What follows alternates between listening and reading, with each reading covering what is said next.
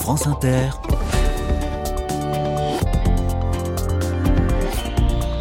Dorothée Barba. Bonjour à toutes, bonjour à tous. Il est bon parfois de rappeler le mode opératoire. L'itinéraire des carnets de campagne est tracé par le jeu des 1000 euros. Le jeu iconique de France Inter enregistre partout où il passe cinq émissions qui sont diffusées en une semaine. En fonction de la commune choisie, j'élargis un peu la focale et je m'intéresse chaque semaine au département en question. Diffusion cette semaine du jeu des 1000 euros à Cabestany, tout près de Perpignan, et c'est donc le département 66, les Pyrénées-Orientales qui seront à l'honneur dans les carnets de campagne à la frontière espagnole. Au programme aujourd'hui, des pistaches et du breakdance. Pas mal, non?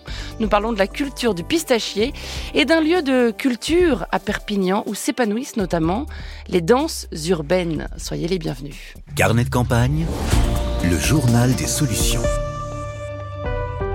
Ce fruit à coque, dans l'immense majorité des cas, a fait un grand voyage pour venir jusqu'à nous.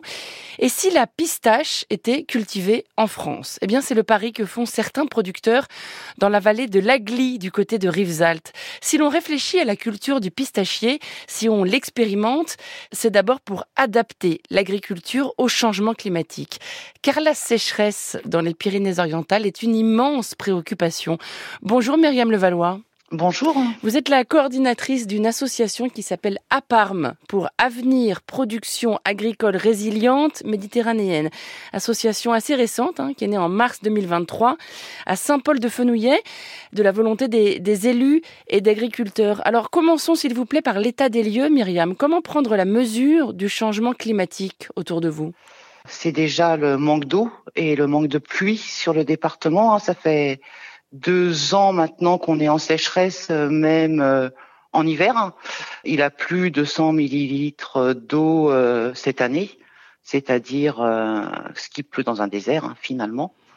Et puis on voit la, sou- la- la nature autour de nous souffrir, hein, les arbres mourir, euh, les vignes de moins en moins produire, les abricotiers qui produisent aussi moins, et les agriculteurs qui peuvent plus irriguer euh, aux périodes où ils en ont besoin. Les fruits et les vignes, c'est effectivement la majorité des cultures hein, au- autour de vous. Ici, oui, Mm. tout à fait. Alors votre association APARM cherche des alternatives agricoles. C'est de la résilience agricole, hein, ni plus ni moins? Tout à fait. C'est vraiment chercher euh, les productions euh, qui n'ont pas besoin ou peu besoin d'eau et qui euh, supportent les chaleurs qu'on peut avoir ici et euh, le froid aussi, hein, puisqu'on est quand même dans un département pas très loin des Pyrénées où il peut euh, aussi faire frais, froid en hiver, hein, même si cette année c'est assez euh, assez doux. Et la pistache, donc, fait partie des pistes. La culture du pistachier est implantée un peu en France, hein, dans le Vaucluse notamment. Tout à fait, oui. Ils ont planté il y a euh, six ans à peu près et ils ont eu leur première production un peu importante cette année. Euh, la grosse différence, c'est l'irrigation. Mm. C'est que dans le Vaucluse, on irrigue. Euh, nous, on a pris le pari de ne pas irriguer nos vergers, excepté les premières années, le temps que les racines se développent, et ensuite laisser l'arbre euh, se débrouiller tout seul en sachant qu'un pistachier a besoin justement de 200 millilitres d'eau par an pour euh, vivre. Donc c'est ce qu'on a actuellement. Le pistachier est un arbuste euh, solide, il n'a pas peur du mistral. Ça, c'est pas un détail non plus. Hein. Il n'a pas peur du Mistral, il n'a pas peur de la tramontane et euh, il a besoin du vent pour polliniser puisque c'est un arbre dioïque, c'est-à-dire qu'il y a des mâles et des femelles. Alors, où en êtes-vous de cette expérimentation en pistache aujourd'hui dans les Pyrénées-Orientales? Eh bien, on a reçu nos plans euh, le mois dernier, en janvier, tout début. On a planté une dizaine d'hectares qui sont soit des vergers communaux, voilà, c'est des communes qui souhaitent euh, montrer que ça peut fonctionner, Mhm. soit des vergers chez des agriculteurs qui euh, souhaitent se tester sur cette production. Ça représente combien de plants? 1800. Oui, 1800 euh, cobayes finalement. hein. C'est ça, avec des variétés totalement différentes pour euh, bah, voir quelle est la variété de pistache hein, qui s'adapterait le mieux sur notre territoire. Quelles sont les autres pistes euh, de réflexion de votre association pour adapter l'agriculture, là encore, au, au changement climatique? Alors, euh, on a plusieurs productions qu'on envisage de tester ou qui sont déjà qui ont déjà été testées par certaines communes. Par exemple, sur la commune de Cléra, on a testé la gouaïule il y a déjà quelques années. Euh, la gouaïule, c'est une plante du désert mexicain pour produire du latex. hein. Et puis il y a le caprier aussi qui pousse sur du caillou et qui n'a pas du tout besoin d'eau, qu'on aimerait aussi euh, développer sur euh, sur le département. Et quels sont les retours justement des, des, professionnels depuis la création de votre association, depuis que cette réflexion est, est engagée? Que vous disent-ils les agriculteurs?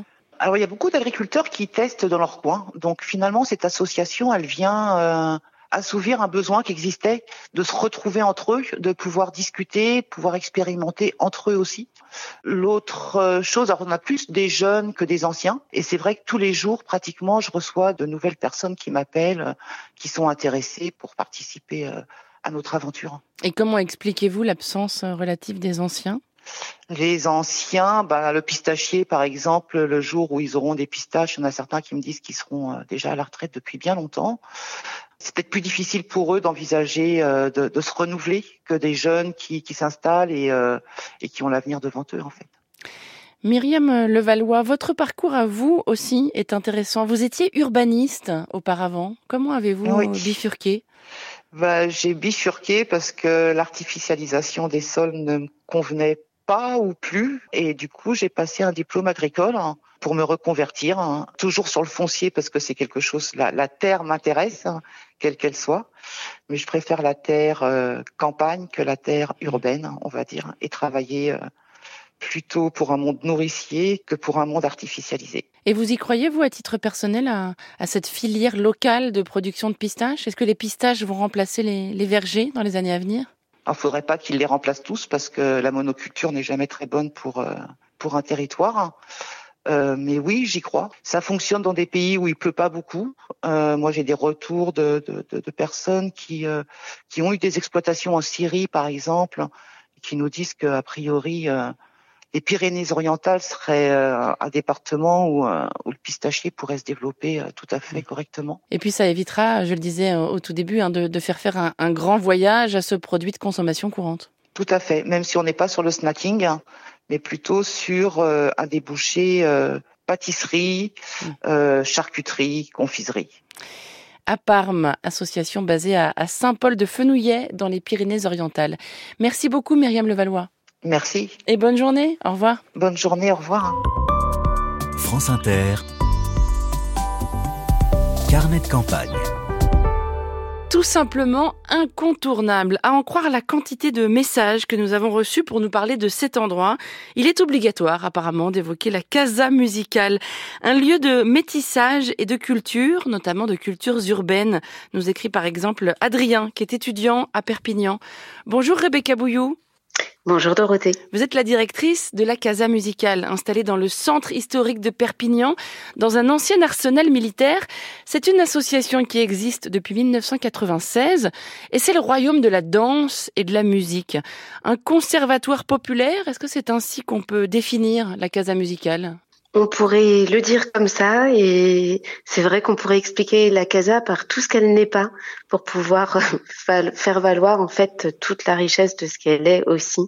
Ce n'est pas un conservatoire à proprement parler, ce n'est pas une école de danse ni une école de musique à proprement parler, ce n'est pas un théâtre euh, en tant que tel avec une programmation bien établie sur toute une saison. Par contre, c'est un lieu qui brasse tout ça à la fois et qui est surtout là pour euh, accueillir et faire en sorte que tout à chacun accède à une pratique artistique, la cultive et un lieu où on puisse se fédérer, se rencontrer, partager des événements ensemble. Le mélange entre le spectacle vivant professionnel et les pratiques amateurs, c'est vraiment votre raison d'être? Oui, c'est surtout en fait un, projet associatif qui était une, cette promesse euh, de pouvoir euh, cultiver les pratiques artistiques de tout le monde. Donc c'est vraiment un projet très précurseur en lien avec cette question des droits culturels. Donc euh, voilà, on, on, tisse toutes ces activités, à la fois de l'accompagnement, cette pratique amateur, ça veut dire qu'on propose énormément de euh, bah d'ateliers différents avec euh, beaucoup d'intervenants. On travaille sur euh, des disciplines qui collent un peu à la réalité de nos quartiers ici à Perpignan. Donc très voilà, il y a plein de musique, plein de danse, des pratiques chorale euh, de la capoeira. C'est vrai qu'on est quand même très axé sur les danses hip-hop, sur les musiques gitanes, parce qu'on est à côté du quartier Saint-Jacques. Voilà, de la batucada, il y a énormément de choses. Et on accueille aussi beaucoup de compagnies artistiques. Euh, il y a, il y a une centaine d'équipes artistiques qui viennent répéter dans les murs de la casa chaque année. Voilà. Il y a un, un danseur de breakdance que vous avez vu naître, hein, ou presque, et qui s'est qualifié pour les Jeux Olympiques de Paris. Il s'appelle Danny Dan. C'est une grosse fierté pour vous, j'imagine. C'est une très grosse fierté et puis on est surtout très reconnaissant parce que Dany, quand il a remporté euh, déjà au départ euh, cette Coupe d'Europe, il est venu nous voir pour euh, pour nous ramener aussi la médaille ici et pour qu'on puisse faire une photo tous ensemble. Et c'est vrai que ça a été une très très grande satisfaction quand on a su qu'il était le premier qualifié pour euh, mm. pour les JO. Et euh, il y a un attachement profond à ce lieu qu'est la Casa et, et cette idée aussi de transmission parce que tout ce qu'il a pu acquérir euh, et partager ici, il a aussi envie de pouvoir le redonner. Et il y a d'autres parcours parce que Danny Dan aujourd'hui, c'est certain qu'on va en entendre beaucoup parler avec les JO. Mais euh, si on parle d'autres danseurs, il y a aussi Sébastien Ramirez qui a grandi à la Casa, qui a fait ses premiers pas avec sa toute jeune compagnie et qui aujourd'hui sillonne toutes les grandes scènes euh, internationales. Il travaille avec Madonna par hasard. Il travaille avec Madonna. il a fait, il a eu plein plein de collaborations avec le monde de la mode. Mais voilà, le début c'était là ici à cette casa musicale. Et puis il y a un, un, événement très important chaque année en juin dans ce haut lieu de la culture à Perpignan. C'est Ida y Vuelta, aller-retour en espagnol. Quel est l'état d'esprit ce festival, dites-moi alors c'est un rendez-vous qui existe depuis euh, les tout débuts de la Casa Musicale. L'idée c'était vraiment de pouvoir mettre en lumière toute la richesse musicale euh, qui existe à Perpignan, qui est Perpignan qui est quand même une ville, un carrefour culturel, un lieu de passage, un lieu de brassage, et notamment avec cette culture gitane si, si typique de, euh, cette ville. Et Ida y Vuelta était un ce festival pour euh, à la fois mettre en lumière toutes les pratiques artistiques amateurs qui se qui se font de là toute l'année, qui à un moment se fédèrent au moment d'Ida et Vuelta pour euh, montrer le fruit de leur travail. Et c'est une grande grande fête, mmh. voilà, où tout le monde y participe. Et c'était l'occasion d'amener euh, aussi une, un supplément d'âme, une valeur, une valeur en plus en, en invitant des artistes de l'extérieur qui ont souvent fait parfois leur leur première scène quand ils n'étaient pas ils n'étaient pas encore très connus. Ils ont fait une scène ici à Ida et puis ils ont pu exploser aussi après. Et voilà, l'aller-retour en fait, il est perpétuel. L'Ida et Vuelta est perpétuel à la casa et on sait qu'on se nourrit de la richesse des autres. Votre association est en recherche de mécènes, je le dis au passage, hein, si, si, des oreilles concernées traînent par ici. La Casa Musicale, c'est à Perpignan. Merci beaucoup Rebecca Bouillou. Merci beaucoup Dorothée. Et bonne journée, au revoir. À très bientôt.